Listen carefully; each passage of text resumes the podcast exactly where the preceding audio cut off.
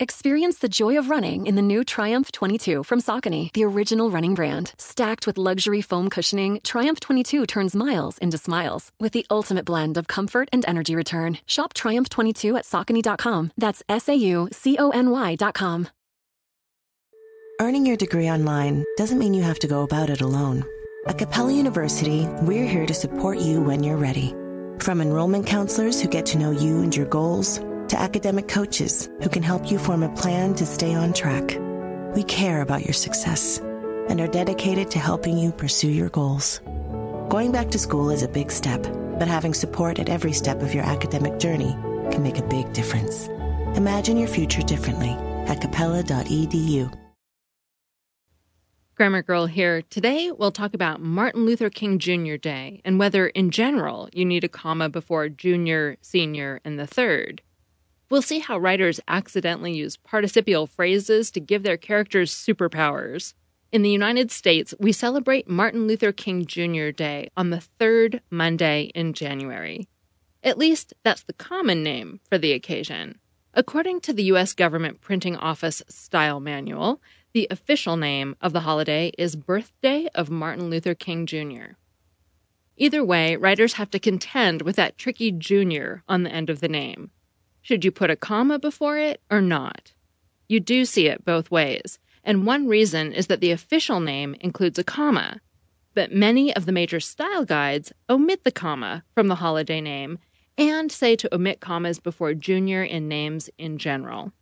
For example, the Associated Press says not to use a comma before designations such as junior and senior, and specifically does not include a comma in the name Martin Luther King Jr. Day.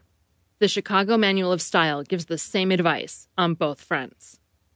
Moving on to these labels in general, if someone is referred to as the third, you can use either the Roman numeral III or the Arabic numeral third after the name. When speaking a name, you say the third, but when writing a name, you don't include the word the before the numeral. Junior, senior, the third, and so on are only used when you're writing someone's full name. In publications, for example, you shouldn't refer to Bobby Jr. or Mr. Smith Sr. unless you're quoting someone who referred to Bobby or Mr. Smith that way. If a person uses Junior as his nickname, Instead of abbreviating it, write it capitalized as a full word, just like a name or any other nickname. Garner's Modern American Usage also says it's fine to leave out the comma before junior, senior, and the like, and that to do so is logical. Garner's has nearly three full columns reviewing the rules and etiquette that govern these labels, and there was a lot that I didn't previously know. The two most interesting are that traditionally, a father doesn't go by senior. Instead, he gets to just use his name, and then the son is supposed to be the one who gets a special call out as junior. And once the father dies, again traditionally, the son drops the junior label and simply uses his name. In other words, Thurston Howell III would only be the third if his father and grandfather are alive. But as Garner notes, the traditional etiquette rules are often ignored these days. You should read the entire section of Garner's if you have access to the book. It's fascinating. It was definitely the style in the past to use a comma before junior, and that's probably why the official name of the birthday of Martin Luther King Jr. includes a comma. But things have changed, and current styles widely favor leaving out the comma. When I wrote about this a few years ago, I got a lot of mail from people who objected to leaving out the comma. And I wrote a follow up that said that although leaving out the comma is the current style prescribed by major style guides, I'm okay with people being able to determine how their own name is formatted. I'm not a very combative editor, so I still probably wouldn't fight you about it. But Jonathan Owen, an editor who blogs at Arrant Pedantry, made a very compelling case about why people shouldn't be allowed to insist on a comma when the style says to leave it out. His main point is that punctuation is different from spelling, that spelling can vary from name to name and is, in a way, the essence of a name, but that punctuation is just a formatting issue that should follow standard conventions. I was persuaded, and I'll put a link to his post in the transcript of this podcast at quickanddirtytips.com so you can read it yourself. But in short, the general modern style is to write names such as Martin Luther King Jr. without the comma. That's what you should see in private newspapers and on websites. But if you write for a government publication or website that follows USGPO style, you should include the comma before junior. And that was your quick and dirty tip. Next, I have a piece written by editor Joshua Essoe about a common error he sees in fiction writing. Here's his piece. I want to talk about a time warp in writing that I see fairly often participial phrases that seem to suggest impossible, simultaneous action. Good grief, what does that mean? Well, it means it's a good opportunity to talk about grammar. And it also means I see sentences where characters are performing multiple actions. But one of those actions must obviously take place before the other can happen, and in the sentence, they don't. For example, taking off his jacket, he threw his keys on the countertop and poured himself a whiskey. What's wrong with that sentence? Well, first let me back up and explain a couple of things. A participial phrase is a phrase that acts like an adjective and starts with a participle. Whoa there, cowboy, I hear you saying. What's a participle? Well, participles are verbals. They look like verbs, they smell like verbs, they sound like verbs, but they are not verbs. Yes, they have identity issues, but they're a little easier to pin down than Keyser Söze. A participle is a word formed from a verb that can be used as an adjective. That doesn't make a lot of immediate sense. So here are some examples. You can talk about the falling hero, and falling is the participle of the verb to fall. I could talk about the heated oven, and heated is the past participle of the verb to heat. The two types of participles are the present participle, ending in ing, and the past participle, usually ending in ed, d, t, en, or n. But there are irregular forms too, such as rung, which is the past participle of the verb to ring, for example, in the phrase the rung bell. Participial phrases contain at least one participle, and a phrase is a group of words without both a subject and verb that functions as a single part of speech. A participial phrase acts like an adjective phrase.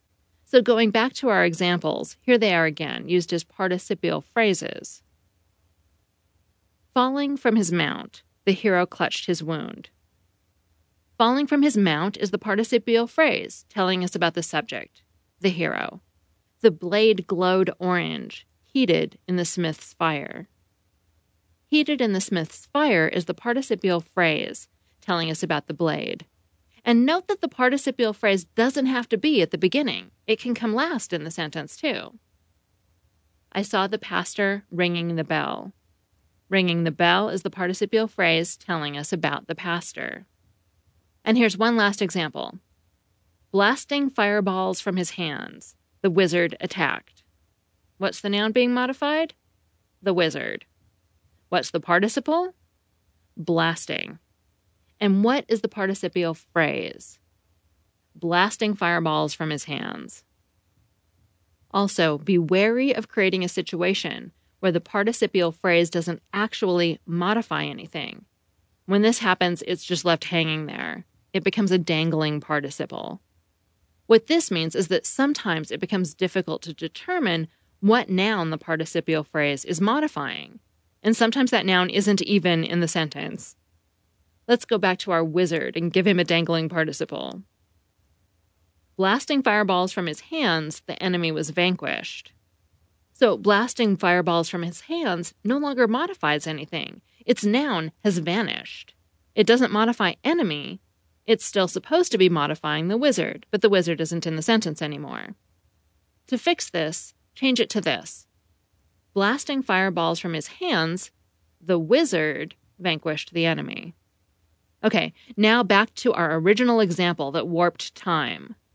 Taking off his jacket, he threw his keys on the countertop and poured himself a whiskey. Have you identified what's wonky there yet? How can he be taking off his jacket while he's throwing his keys on the countertop and pouring whiskey? Unless you're writing Shiva or Dexter Jettster, this isn't possible.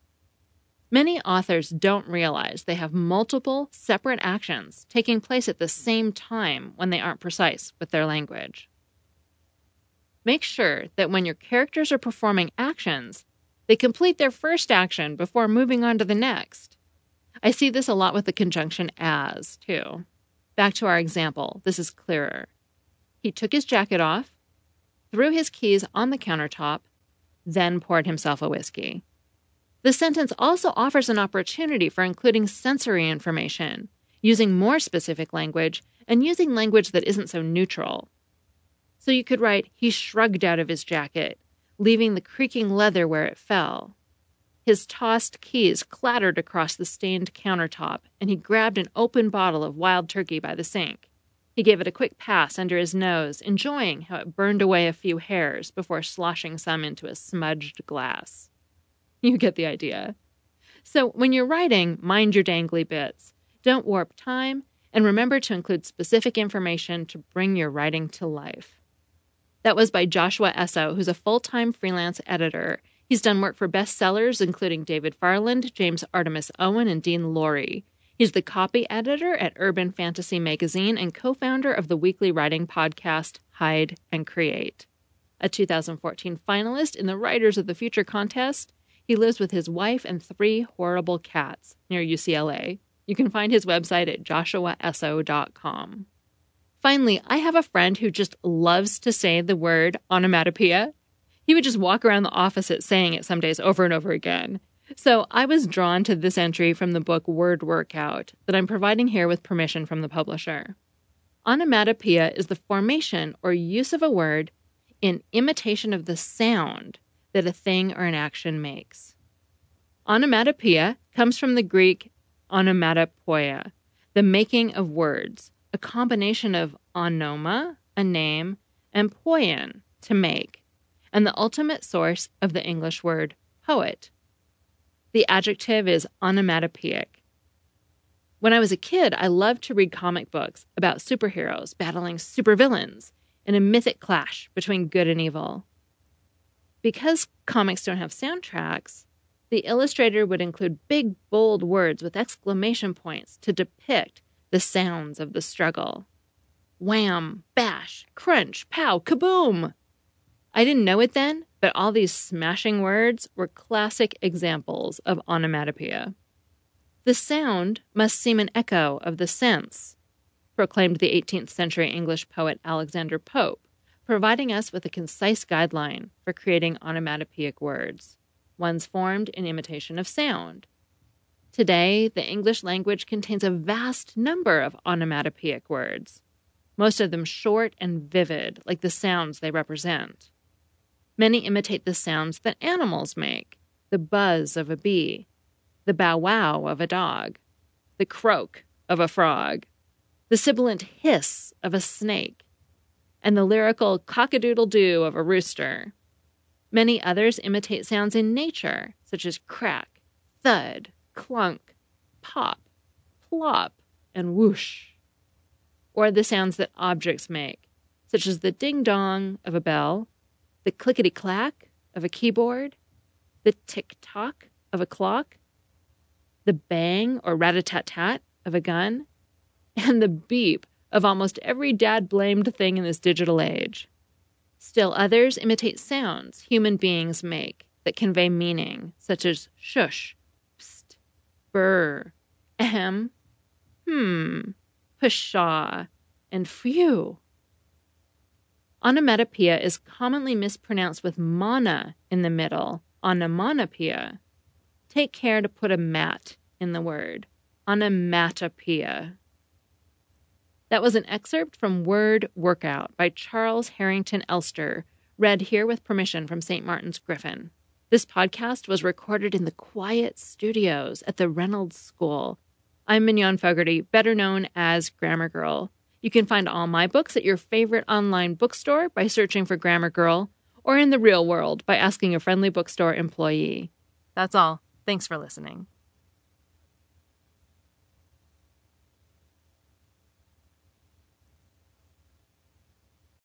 Ask Sherwin Williams and get 30% off duration and super deck products May 17th through the 20th. That means 30% off our most popular color family, blue. Psychologists have found it to be soothing and relaxing, which makes it especially great for bedrooms and bathrooms. And of course, get 30% off all of our other colors. Shop the sale online or visit your neighborhood Sherwin Williams store. Click the banner to learn more. Retail sales only, some exclusions apply. See store for details. Imagine earning a degree that prepares you with real skills for the real world. Capella University's programs teach skills relevant to your career so you can apply what you learn right away. Learn how Capella can make a difference in your life at capella.edu.